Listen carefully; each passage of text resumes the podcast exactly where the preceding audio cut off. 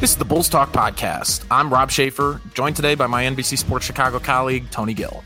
Coming up on the show, Tony and I open up the mailbag for listener questions. We discuss the Bulls' ceiling come playoff time, the potential timelines on the returns of injured players such as Lonzo Ball, Alex Caruso, and Patrick Williams, and discuss this season for Bulls fans from a big picture perspective. What would be viewed as a successful outcome? As you write your life story, you're far from finished. Are you looking to close the book on your job? Maybe turn a page in your career? Be continued at the Georgetown University School of Continuing Studies. Our professional master's degrees and certificates are designed to meet you where you are and take you where you want to go. At Georgetown SCS, the learning never stops, and neither do you. Write your next chapter be continued at scs.georgetown.edu slash podcast.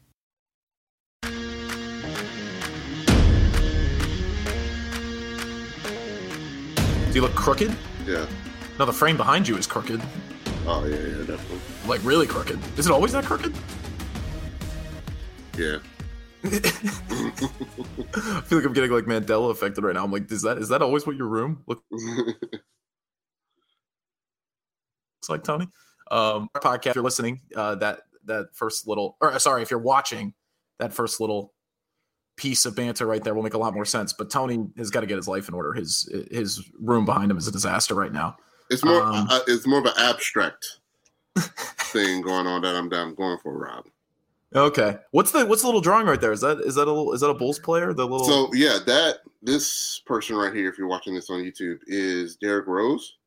Oh Uh, and my friend uh, Jason Leisure, his daughter drew this for me and mailed it to me. oh Uh, and then there's like a little letter behind it too, saying like, "Oh, this is my favorite player. Um, this is for you, Tony. Get Mister. To- they call me Mister Tony, oh which is which is like I've never been a Mister before, so that's that's pretty cool. So yeah, she her name is Anna, and she drew Derrick Rose for me. That is adorable. I was going to make fun of you for that, but now I can't even make a joke about that. Yeah, That's Rob. Adorable. Yeah, there's, Yeah. there's nothing there to there's nothing there to make a joke about. Although maybe we should have um, when we do the Ja Morant versus Derrick Rose uh, segment, maybe we should have uh, Jason's daughter on to, to weigh in um, yeah. as, as, as we have that debate, which which is going on on NBA Twitter right now.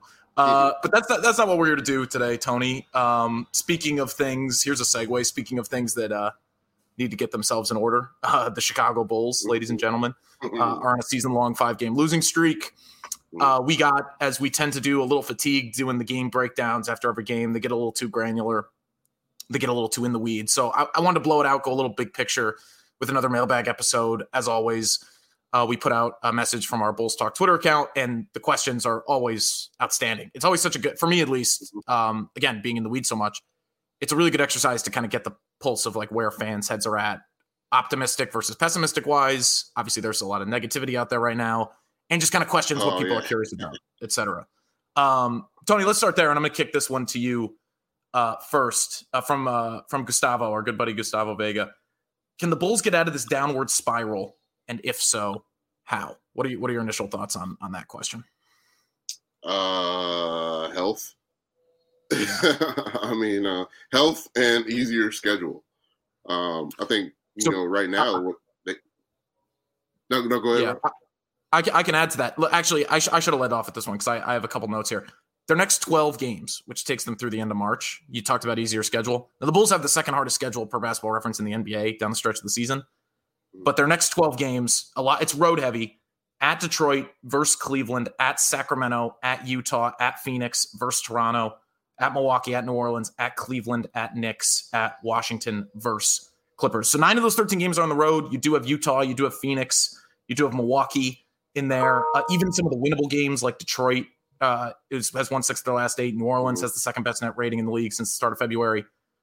But like you know, health is important. But to the point of easier schedule, like for you, Tony, if they go seven and five, eight and four in that stretch, and that takes you through the end of March, if they can get a little healthier over the course of that stretch, like Mhm. fans are probably feeling a little bit better about this team by by the by the time April rolls around. Yeah, yeah. I mean, the Bulls aren't as as bad as this five game uh losing streak healthy. Um, I just want to put that in perspective. Uh, I think, but yeah, outside of you know them playing easier opponents, um, or non-playoff contending opponents, uh, and you know Detroit isn't a what did I say like that? Detroit, um, they're not in the playoffs, but what they won like, like five of six or something like that, or six of like six of eight. Been, and, and, yeah, yeah, they've been playing really well uh, recently, and Cade Cunningham has found his footing in the at the NBA level. So, um, yeah, I mean Detroit's going to be not going to be just a, a, pushover team either, and we know Cleveland, me and Rob Secret team, you know, Cleveland they're out here balling on people. Um, but yeah, like outside of health and uh, you know a lighter schedule, like it is it is what it is. Like right now, um, they they played like a lot of good teams, a lot of teams with championship aspirations, um, and the Bulls aren't just there yet, even healthy wise. Like it was going to be tough beating those teams uh, that are better than them. Uh, they had to play a little bit above themselves uh, in order to you know beat you know the Sixers of the world and uh, the teams of that ilk. Uh, but yeah, other than that, yeah, I mean, you're just gonna have to uh, suffer through this until you get your guys back as healthy as possible. Yeah, I think they got to go 500 in this uh, above 500 in these next 12 games. I mean, that goes without saying. And the matchups with Cleveland, who's a game and a half back of them right now. The Bulls are in fourth as we're talking right now, but Cleveland in six is only a game and a half back of them. And Boston, who's a game uh, or a half game behind them, and probably the hottest team in the league right now. They've got one game left against Boston. Like those matchups are so important because the Bulls have already lost the tiebreakers to Miami, who's kind of sprinting past them standings wise anyway. They've uh, obviously are, are, swept by Philly as of Monday night. And then Milwaukee down 0-2, you know, you'd have to win the next two matchups, and then you'd I think have to win the division. I think that's the next tiebreak. Like winning the tiebreak against Milwaukee also looks pretty unlikely at this point. Um, so those Boston and Cleveland matchups are huge. Uh, winnable games coming up. I want to see the Bulls, you know, really, uh, you know, take it to a couple teams on the road. That's something that would be uh, important for me to see personally, just because you know this four five thing to me is more important. It, it's we're not quite there where we're like every game is going to decide the end of season seeding, but to me the four five, the Bulls staying in four is super super important, especially if it's against a team like Boston, because both of those home crowds are going to be electric. Both of these teams, Boston and the Bulls, are teams that are like 10 plus games above 500 at home, but 500 teams on the road. The Bulls are actually the only team for today, at least, that uh, the only playoff team that has an above 500 record at home, but are under 500 on the road. The Celtics are exactly 500. Um, so to me, nine to 13 on the road, like, or sorry, not uh, however many, nine to 13 on the road, it's or nine to 12 on the road. It's a challenge for this team, but to me, it's an opportunity when you have some winnable opponents in there. Like I just think some of these games you just can't lose. Like as much as you can't overlook Detroit, you can't lose that game. You can't lose at Knicks. You can't lose at Wizards.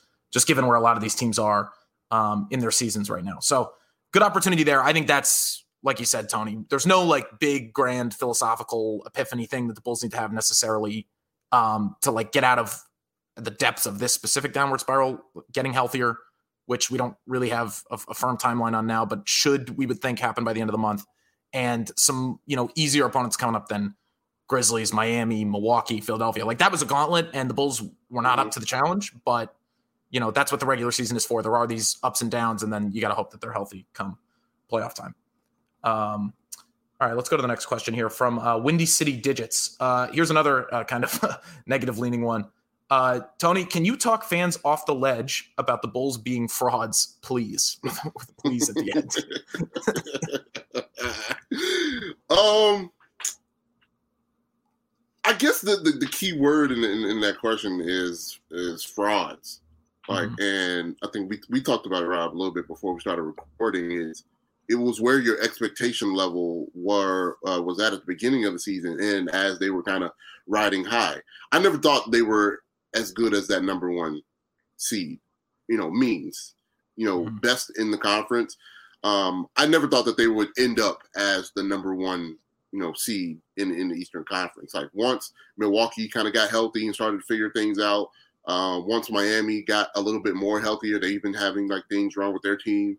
Um, and once these other teams that I thought was better than them, Sixers, um, kind of figured it out, like they were gonna end up being higher seeded than the Bulls, uh, and that's okay, right? Like nobody jumps from as bad as they were these last couple years to number one seed outside of having like you know a first ballot Hall of Famer come to come to your roster. Like like um, Cleveland went like Cleveland when they were like the worst team in the league. LeBron comes, okay, yeah, you're gonna be you know yeah. team like that. That usually doesn't happen that way. And again, it's okay. Like you, this can be a you know take a step season. Nobody's expecting championship. We just want it relevant.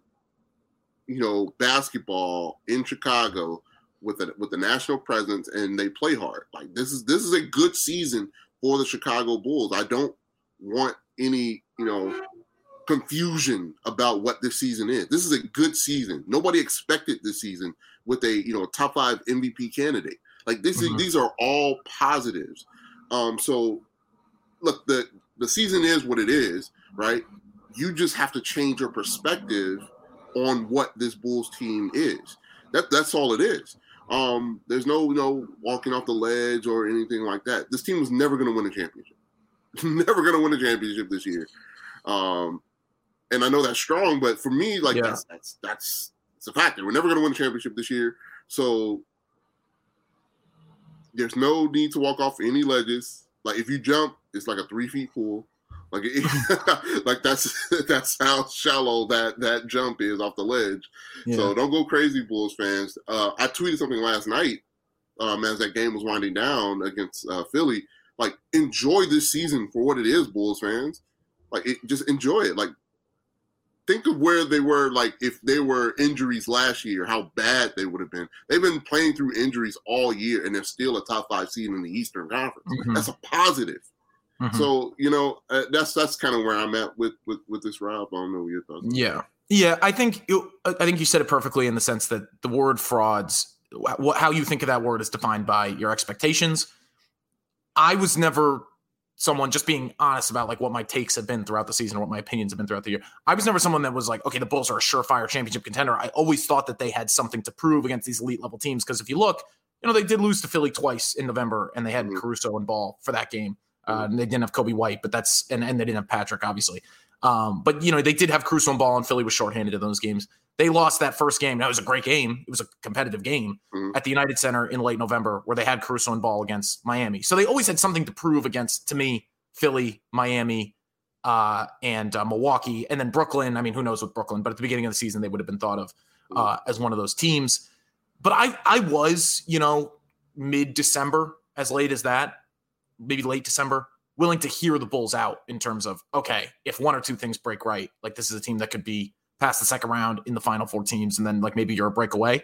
I was willing to hear them out. That's why I was so eager to have the trade deadline conversation of is it worth it to push all the chips in for, you know, if there's a person out there who could be that missing piece. Uh, obviously, that didn't come to fruition, and it's probably because the front office just didn't see that person out there, which is fair. As the as the market unfolded, mm-hmm.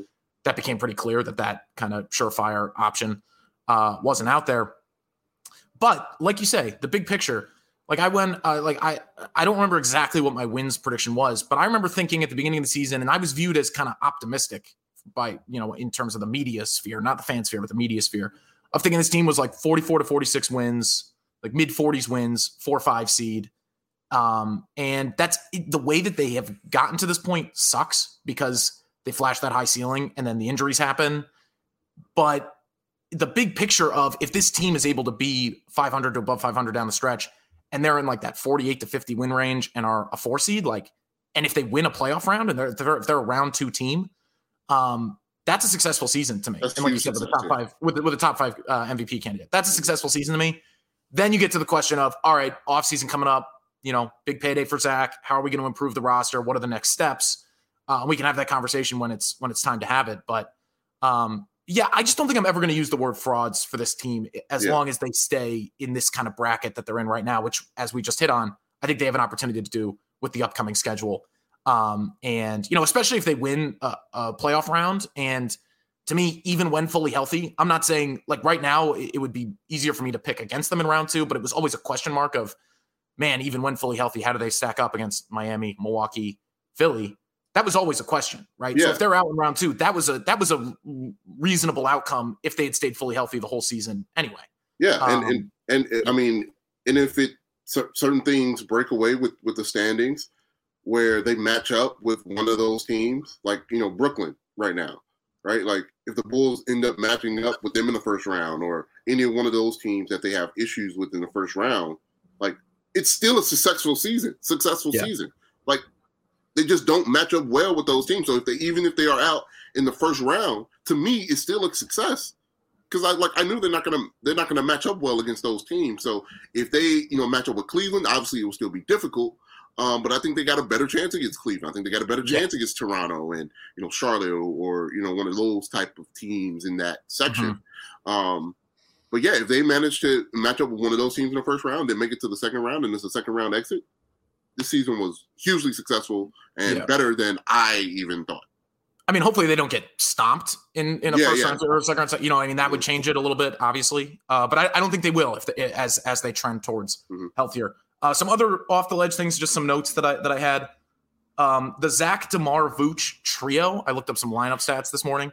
The yeah. Zach Demar Vooch trio without Lonzo or Caruso on the floor is exactly this is per PBP stats, which is a great website for looking up lineup combinations. Is exactly neutral net rating wise. 119.64 offensive rating, which is like historically good offensively, just an elite offense, and then exactly that defensively. Which on the flip side, okay, if that's a historically elite offense, if you're giving up that many points at the same time, pretty bad defensively. So you know that that's that's Zach Demar Vooch without Lonzo and Caruso. Mm-hmm. Zach Demar Vooch with Lonzo and Caruso on the court, which obviously it's a small sample size. I think it's around 100 minutes, but that was their mm-hmm. closing lineup when they were fully healthy, right? Mm-hmm. So like when it's winning time, that is the unit that you would expect to see if they're fully healthy. Mm-hmm. Plus 11.7 net rating, 110 uh, 0.14 offensive rating. That's like you know around average uh, offense, but with a ton of great, obviously shot making ability in that lineup, mm-hmm. and 98.48 defensive rating, which is you know elite level defensively. We've, we, I think Billy has skewed this direction. I think we've skewed this direction of saying let's not make excuses for this team with Lonzo and mm-hmm. Caruso out, but we can't go too far to like completely minimize their impact. Their impact is yeah. massive, mm-hmm. uh, especially you know with just rotations, with communication Lonzo, I also looked up, uh, you know, the offensive impact of him because I think that's gotten a little bit underrated. Obviously, he gets them out and running in transition. His playmaking is valuable. You know, he was also shooting over 42% on seven and a half threes a game. Mm-hmm. This Bulls team, they're selective with their three point shooting. They still have the second highest percentage in the NBA on threes, but they're taking the, the, the fewest. But since Lonzo went out in mid January, they're down to 14th in three point percentage. Um, and that that's only dropped them for the season from first to second. But when you take out that level of shooting from the lineup, like you see games against like Philly last night, for example, where I think they went eight to 24 or something like that. And that can really, even though the offense has largely been great, like the point is Lonzo and Caruso coming back is going to be hugely, hugely impactful. We'll see if they can be 100%. Um, let's not skew too far where we like, you know, again, like the word frauds to me is just strong to describe yeah. this Bulls team, no matter how the rest of the season plays out. I'm never going to use that word. Okay. Next question. We're we're really getting in the weeds here, uh, Tommy. uh, next question from Don Lone, Don L O N, Don Lon.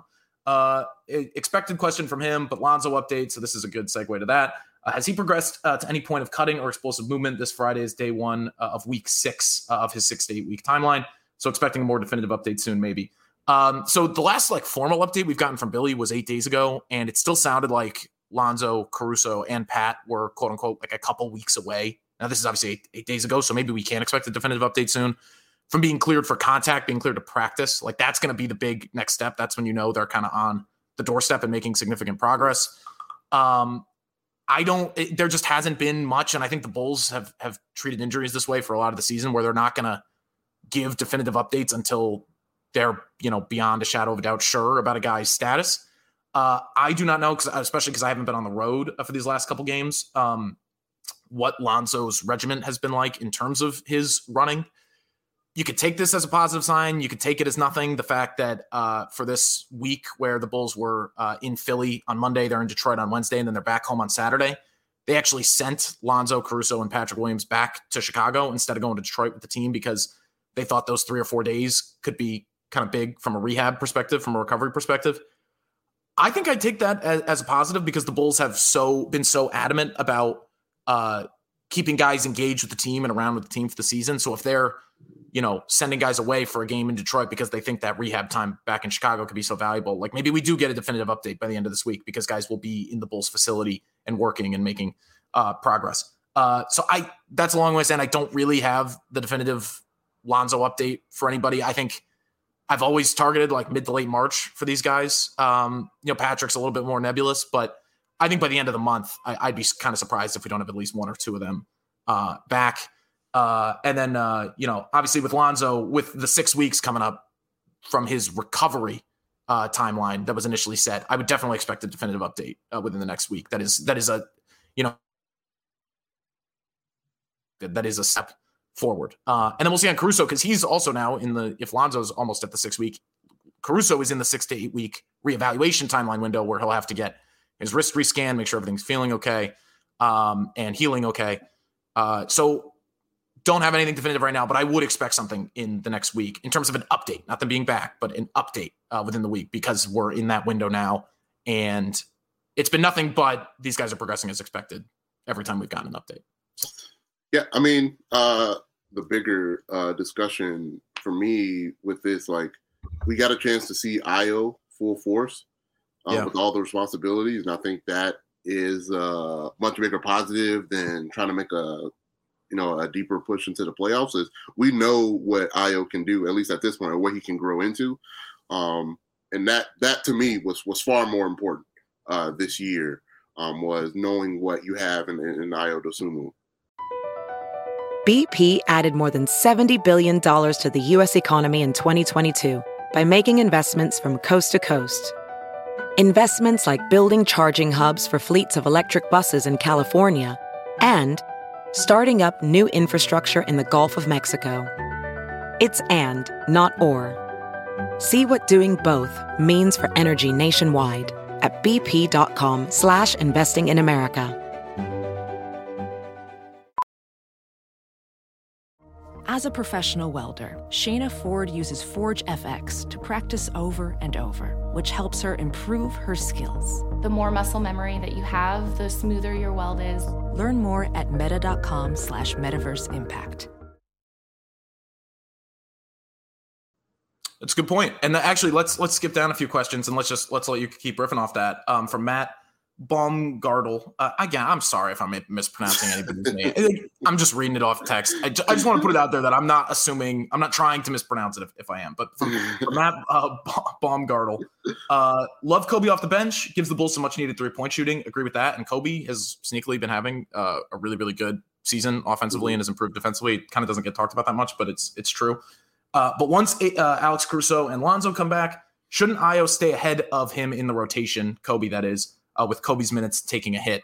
Tony, how do you how would you like to see that play out? Um, because you know this Bulls team, obviously the rotation is short right now. They need reinforcements, but a lot of these reinforcements, I mean Patrick TBD, but a lot of these reinforcements are going to be guards. So it's kind of an interesting thing of how mm-hmm. small can they play. How, how, how would you like to see that play out? Um, I think that Ayo can be trusted enough in winning time to actually play crucial minutes. Um, I think at least for the short term, I don't know what the plan. I think they will have to, depending on who's playing the best per game or uh, later in the season. I think you go with that. But initially, um, I think you got to play all things equal, right? Like when Lonzo's ready to play, I don't know if he should start when he comes back. Uh, I, obviously, Caruso was coming off the bench uh, mm-hmm. before. Uh, but I would like to. I mean, they're playing, you know, well. Like Coby and Ayo, they're playing well. I I wouldn't want to discourage their effort by limiting their minutes too much. Um, I think in the initial return of, of both those guys, you play at, at, at, a per game basis, on a per play basis. Uh, who's who's hot, who's playing, who's performing well in, in these late game situations. Then you stick with that. Um, and I know you paid, you know, Alonzo a lot of money. I know you paid Caruso, you know, a lot of money, but the flexibility of this roster from the guard position, I think can be used as a positive. Um, and I know eventually you're going to have to have a defined rotation sooner uh, rather than later, but at least for the first few games on their return, um, I like seeing Ayo play basketball out there. Like I feel like he handles himself really well. He performs well off the ball, and he's one of your lead uh, people defensively. So you're not really lacking too too much uh, on the defensive end. And I just want to see him grow and shine because for me, it's and I don't correct me if I'm wrong or if I'm being too harsh. Like they're not going to win a championship. So I want to see the young guys perform. So yeah, but you can't. But but even if you don't have that expectation, it's still a win now season, and you have to operate as if you know you're only a break or two away from you know getting further in the playoffs. I mean, most people expect. Mhm. I think I I would push back on that, and I think it's a little bit too far towards the development skew. Mhm. And while I agree with the principle of can't rush these guys back too hard, got to be careful with them, got to reintegrate them, and have a plan to reintegrate them. They just don't have. By the time these guys come back, they're not going to have that many games left. You know, Mhm. like you can't kind of screw around. To me, you're gearing up for the playoffs right now, and Mhm. the longer that you have these guys, and you don't, you're not you're not using that time to build your actual playoff rotation, like your best Mhm. eight or nine guys. It kind of seems like wasted opportunity when you're gearing up for what is probably going to be a competitive first round series now at this point, uh, and then Mhm. obviously second round and beyond. Let me. So since the Caruso injury, I went and looked at minutes minutes allocation since since that injury. Basically, I view that injury as when this team kind of became what it is for the last month and a half. Demar's playing 38.2 minutes a game. Zach's playing 36.6 minutes per game. Ayo, I mean, it's just it's so impressive uh, for for for a first year guy, a rookie. 36.2 minutes a game, basically in the last month and a half. Uh, Vooch 34.9, Coby 30.3, Javonte 28, Troy Brown Jr. 19.8, uh, and Tristan Thompson 19.4. So those those are, those have been the Bulls' top eight guys in minutes, you know, Mhm. minutes per game since the the Caruso injury. I actually don't have Derrick Jones Jr. in front of me, but you know he's in that he's typically in that 15 to 20 minute range too. I think I don't think it has to be one or the other in terms of actually playing rotation minutes. Obviously, this Bulls team uh, plays small, uh, but if it was a matchup thing, that wouldn't necessarily surprise me either. Like if you need Ayo's defensive capability, as much as Coby has improved defensively this season, Ayo Mhm. is beyond him on that end of the floor at that point, Mhm. or at this point. I would be more comfortable going to him in a matchup like that. If you need Coby shooting, which Billy has shown that he trusts in high leverage moments throughout the season, you know that's th- there's opportunity for that to get in the game too. For me, like if Coby's minutes scale back with the with the guy with the new guys coming back, if Coby's minutes scale back more towards 25 than 30, and Ayo's minutes scale back more towards the high 20s than the mid 30s, and Javonte's minutes scale back to the mid 20s as opposed to the high 20s. If Troy Brown Jr., I mean, let's be real, when this team is healthy, he's not in the rotation. So those 20 minutes, you can wipe him off the board completely in all likelihood. Tristan, because he's, you know, they're not going to have to, you wouldn't think they would run this double big lineup as much. Mhm. You know, he's not going to be playing up near 20 minutes a game necessarily. He, he can kind of go back to that backup center, that true backup center role, because he'll be further down in the rotation. Uh, maybe you tick DeMar down a minute or two from 38, Zach a minute or two down from 36. Um, I think there's room for both. You play the matchups, and this team is going to play so small that I would just expect, you know, them to run a lot more with DeMar at the four, Javonte at the four. Caruso was functionally playing some four earlier in the season. Uh, so, you know, I, I think Coby's minutes obviously take a hit. Ayo's minutes take a hit too. Uh, just based on the trust tree at this point, I would expect Ayo's minutes to still level out as higher than Coby's over a larger sample size. But Mhm. it's a little bit matchup dependent, and I think it's a luxury that the Bulls have that their guard room is so deep. As Yeah. you mentioned, even though they're on a five game losing streak right now, the fact that they have these two young guards that have been so productive and honestly consistent, which was a huge Mhm. question for Coby the first two seasons of his career, it's been huge for them to at all survive the last two three months. Yeah. Um, so it's been a huge asset for them. Uh, it's gonna it, it, it's it remains to be seen exactly how it's gonna break out, but I think both their minutes take a hit.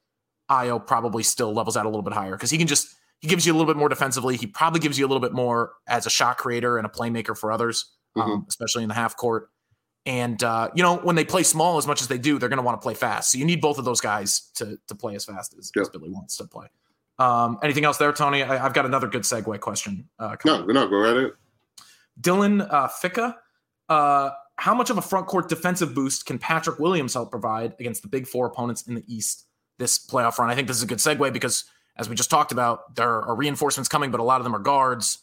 This team is still thin in the front court, is still searching for answers in the front court, as evidenced by the fact that Billy went as far as to play Tristan Thompson and Nikola Vucevic together uh, over the course of two games. And actually, when Vooch comes back, depending on the matchup, I don't even know that that experiment is, is over. Um, but you know, Patrick Williams, he's like the archetype wise is like the ideal four that you could plug into this system and this roster that they're playing. But for you, Tony, how much are you actually expecting of Patrick, provided he's able to come back at some point in the next few weeks? Man, I don't know. That's the answer, right? I mean, that's the answer. Yeah, I mean, I don't, I don't know. Like, I don't, I don't know what he is. I don't know what he can do. Um, right now we're basing it on his physical, like gifts, and you know what he looks like, uh, which is you know weird, reducing a, uh, yeah. a, a black man to his physical uh, capabilities. um, but no, but uh, seriously, yeah, man, I don't know. You know what's funny? Like, it seems like it'd be more of a hassle trying to integrate him into a playoff push than it would be just to sit him.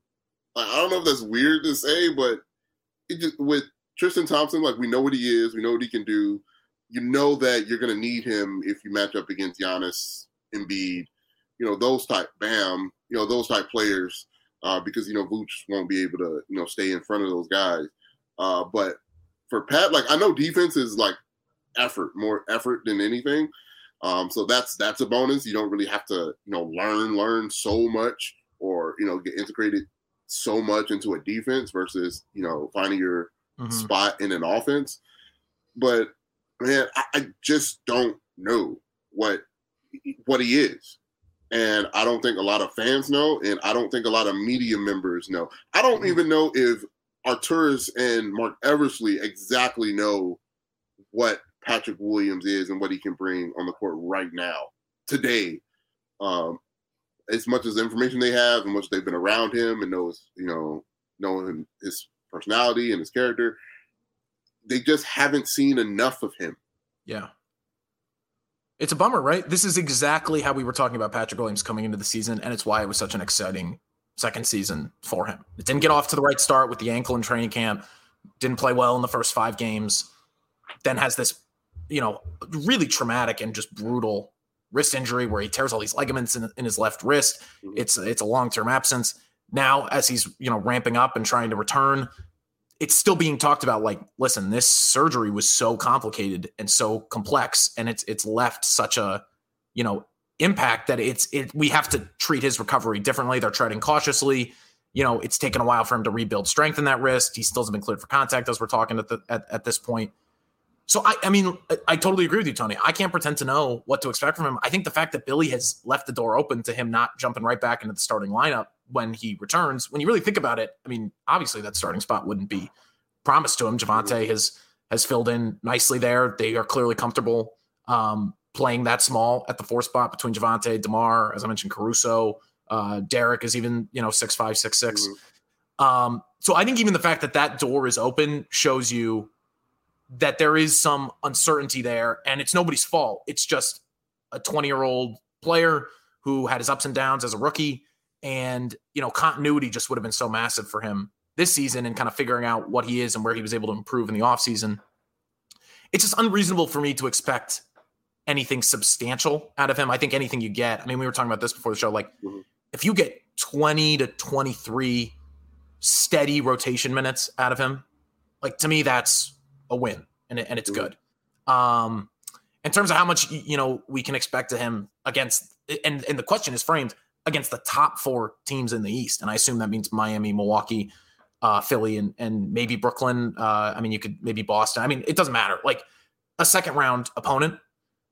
As, as far as what you can expect him against those type of teams, I I, I just I truly have no idea. Uh, and we we just we just have to see what he looks like if and when he does return before making that determination. Because like you said, defense maybe is a little bit easier to plug and play. Mm-hmm. Um, but you know, we've seen we saw Patrick with his ups and downs offensively last season. It's like, is he going to be able to find his footing there on the fly with this team uh, that has played together for for a lot of the season? He's not familiar with playing with a lot of these guys, and for that matter, whenever he does return, they're going to be reintegrating Lonzo and Caruso too. So there's going to be a lot of flux. I mean, that's something I hope people are prepared for too. Is like even when these guys get back, it's not going to be 100% fix on the first day. Like it's mm-hmm. going to take a while for these guys to not only get back to 100% and back to their 100% rhythm. Rotations are going to be, you know, a trial and error thing for a few games and you know, running out of time just to have as much ramp up time as you need for that. So again, this is why hopefully guys are able to get back and get back safely by the end of the month. Then you can have, you know, 10 to 12 games to the end of the regular season before you're in a, a playoff environment. Um, so yeah, Tony, that was a five minute conversation way of saying we have no idea Patrick Williams, and uh, we'll find out along with the rest of you guys, right? And that's that's really where we're at. Um, uh, here's one from Never. Uh, DeMar DeRozan has been in a mini slump.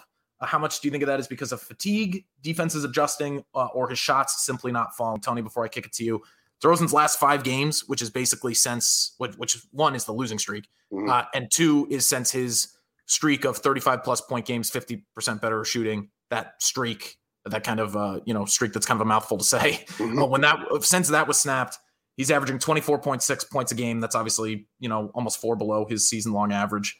Uh, 5.4 assists. Uh, he's shooting 39.3% from the field and a very uncharacteristic 41.4% from the mid range. I mean, he's up, he's shooting like 50% from mid range for the season and was obviously above 50% before the streak started. Uh, what have you seen from DeMar uh, over the last few games? It, these factors that the uh, that never lists fatigue, defenses adjusting, shots not falling. Is it a combination of all of them? Do you, do you skew one way or the other? Um, what, what do you think is going on with DeMar? Uh, I think it's a combination of fatigue uh, and teams uh, late in the season that want to solidify their status and in, in, into you know in playoff seeding, taking the Bulls games uh, a little bit more seriously. Um, I think it's a combination of all of that, uh, but also like, and you know, I, I can put Billy a little bit in this too. Is uh, teams are adjusting to where Demar likes to catch, to where Demar likes to to play, and there hasn't been much of an adjustment on Billy's part on using Demar in different ways. Um, their offense isn't, you know, super complicated, yeah. um, especially in fourth quarters. You know, because uh, because of not having uh, Lonzo and Caruso, they've been in a lot of shootouts with teams. Um, and on offense, sometimes when you watch them, it's Demar dribble, bring the ball up, screen roll somewhere at the three point line so he can get to that mid range, you know, area. Uh, but once teams start double teaming that, like blitzing that that screen, it's like, okay, now what? And then, well, and then you see, and then you quickly realize how short the rotation is. Yeah. And you know, some of these games have been played not the not the last five, but some of these games in the last month or two have been played without Zach. You know, it's mm-hmm. yeah. Yeah, and you know Zach, uh, we know Zach is not hundred percent, you know himself, um, either. So, um, I look, this is the best season DeMar DeRozan has ever had, you know, in his mm-hmm. you know life. Like from everything that we know of DeMar DeRozan, it has not been this. So it may be a little bit, you know, regression back to the mean, just a little bit. Um, some of some of that too, but yeah, I don't again, it's where the expectations were. Yeah. Right. Like DeMar's been playing out of his mind all year. Like he's been playing great. But the league adjusts and the Bulls are going to have to adjust back. He's going to have to adjust back. Those catches, you know, on the mid range aren't going to be as easy, you know, anymore. Those shots are going to feel a little bit more contested now that teams know that, you know, it felt like when everybody's zigging, right, in terms of the NBA and the play style, where the three point shot, the mid range is mm-hmm. the importance of the mid range has significantly decreased. Uh, the Bulls and Demar have zagged, which you know teams are like, whoa, like nobody does this anymore. Like, how do you guard this? Like, in a sense, um, like I'm supposed to, I'm supposed to guard that area of the court between the three point line and the paint. What? Right. right. So, like, you know, he was taking advantage of um, uh, what's uh, there's a business an, an, an inefficiency, right? Market inefficiency, right? A market inefficiency. He was taking advantage of that, which is yeah. great, right? That's what you want to do. But yeah. when teams are like, okay, guard everybody in the rest of the league like this, but when you play the Bulls, guard them like this, and everybody has a focus on, okay, now guard them like this. Like the Bulls are gonna need of secondary kind of move, or at least put him in a better position to see that double team, to see to pass to you know an open man, um, or some, or, you know, move him in different spaces on the court because he's your best player. Mm-hmm. Like that mean that that doesn't mean not give him the ball. Like he's gonna need the ball for their success for this season. It's just what are the different ways can they use Demar now? Now that the league has adjusted, and mm-hmm. you know a little bit of fatigue. He needs to play in order for him to win. Like he needs to play those 38, every one of those 38 minutes for them to win these games. Um, and that catches up with you in the 82 game season.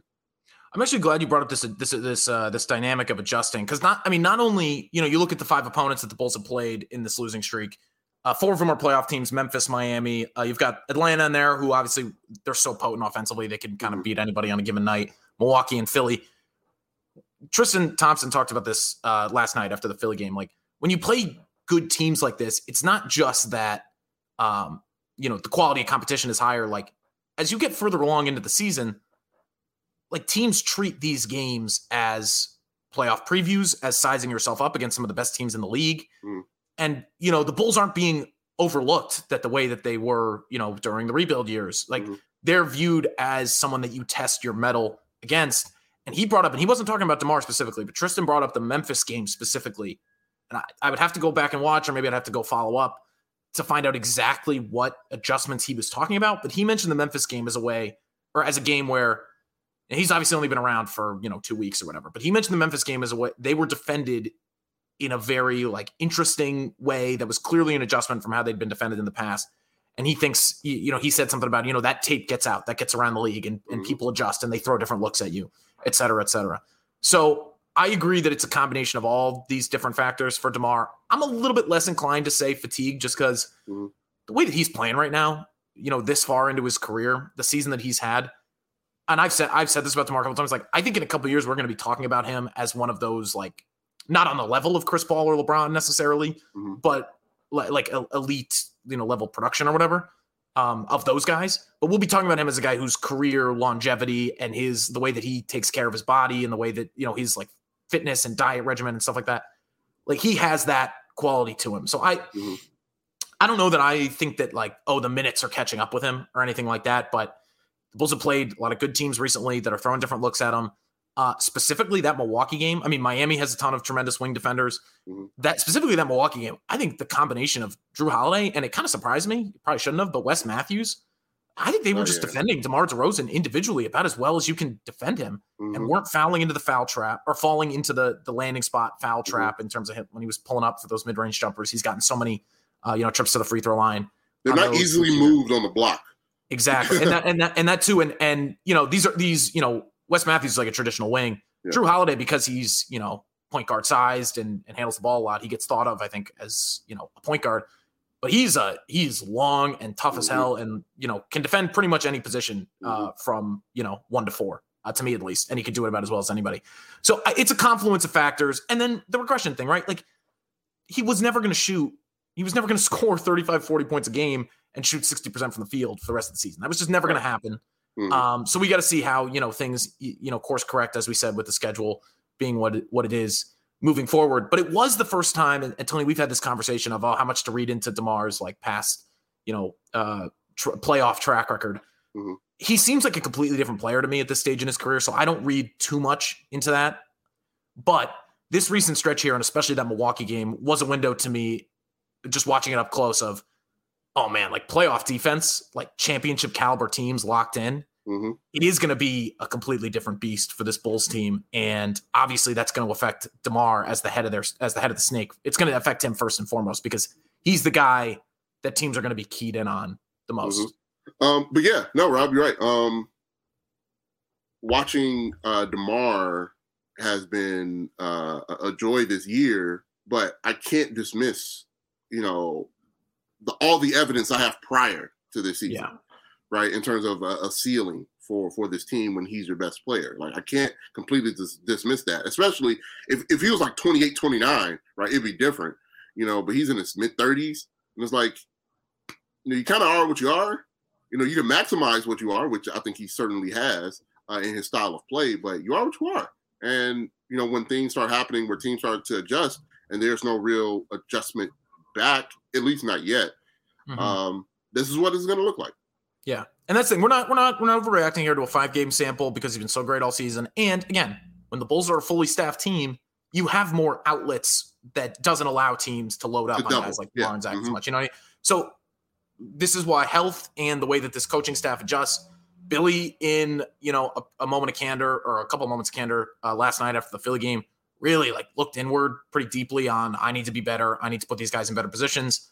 So, you know, this, you know, this this stretch to the end of March and really the rest of the regular season are going to be, you know, pretty illuminating uh, from that perspective, how the Bulls are able to punch back uh, on a lot of these teams. Uh, all right, let's go to the last question here, uh, and it kind of dovetails off of some stuff that we were talking about earlier uh, from D slash dollar sign KO. I don't even know how to read that. Uh, do you see this team making a run in the playoffs if they're completely healthy, or are we putting big expectations on a team who may have overachieved? Uh, we, we kind of beat that point to death early in the show, actually. Mhm. Uh, but I distill it. I, I think they're a second round team. Uh, I'm not going to say ceiling definitively uh, because who knows who their second round opponent is going to be. Uh, but that's that's that's that's pretty much my high end expectation for this team at this point, second round. And as we fleshed out at the beginning of the show, that would be a successful season. 45 to 50 wins, top five MVP candidate, second round playoff team with a hopefully a clear idea of where this team needs to improve in the offseason. To me, that's a success. What do you think, Tom? Yeah. Um the ultimate the dream situation success for this season is you know you have an Ayo Coby, Patrick Williams. Um, you get through the season healthy. Um, second round exit, um, multiple All Stars, uh, multiple All NBA uh, players. Um, I'm just running off the list preseason wise of what a success would look like this Yeah, year yeah, yeah, yeah. and they're going to hit most of those things.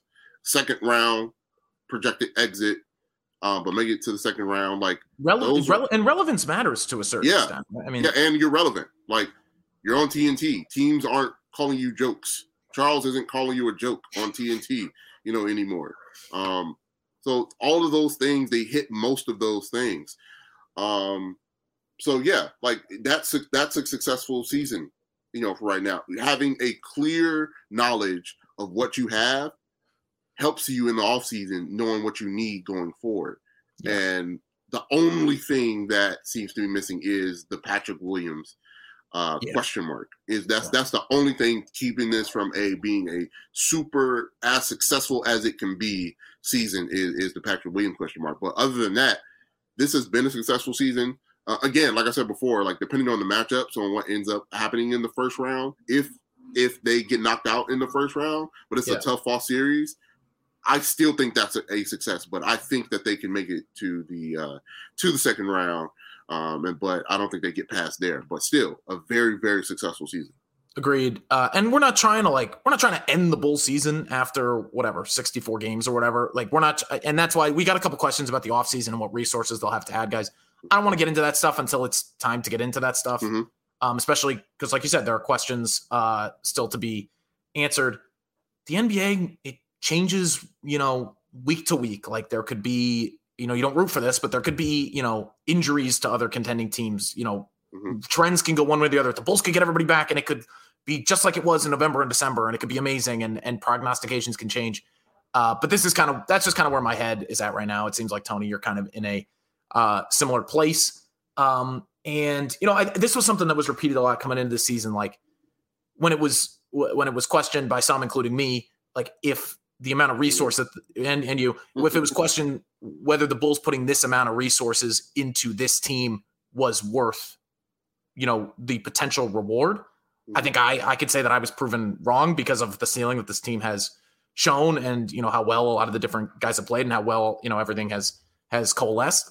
Uh, you know that was a that that was a question um, coming into the season, but the retort to that was, well, you just want to be in the game, right? If you're in the mix, if you're in the game and you're one or two breaks away or anything like that, like anything can happen. I think no matter how the season ends for the Bulls, they are in the mix right now. Um, and uh, you know, again, that's something to be grateful for. That is uh, that is a success. So, like I said, uh, we had a few questions about the offseason that I just I just don't think it's fair to this Bulls team, which has you know had the season that they've had so far, and it's not even close to to over yet, and there's still a lot of questions left to be answered. I don't want to get into like free agency talk or draft talk or anything like that until we're there. Um, we may have missed a couple more uh, from Twitter. I apologize if we did. Uh, but thank you to everybody for the amazing questions. Uh, I always I always have so much fun doing these because we always I feel like unearth you know different uh, perspectives or we kind of I think about things in a way that I didn't necessarily before. Um, and it's nice to you know blow things out into the big picture uh, with a mailbag. So and Tony, thanks to you, you know, making the rare rare appearance on the Bulls Talk podcast. We miss you. yeah, man. I mean, thoughts. yeah, there's been a lot, lot of things going on. You know, 100%. changes being made. So, yeah, yeah, it's, it's glad to be back. Uh, I plan as the season winds down, I plan to be a part of more of these. All right. Uh, so we will be back with you guys uh, on Friday. Uh, once again, thanks for all the questions. Thanks for listening. Thanks for watching. Uh, if you're with us on YouTube, uh, we appreciate all our YouTube viewers. Um, and we will see you guys later in the week. We hope you enjoyed the Bulls Talk podcast. Find us on Stitcher, Apple Podcasts, and Spotify. Subscribe if you like the show. Feel free to rate and review us. New episodes are ready every Tuesday and Friday morning.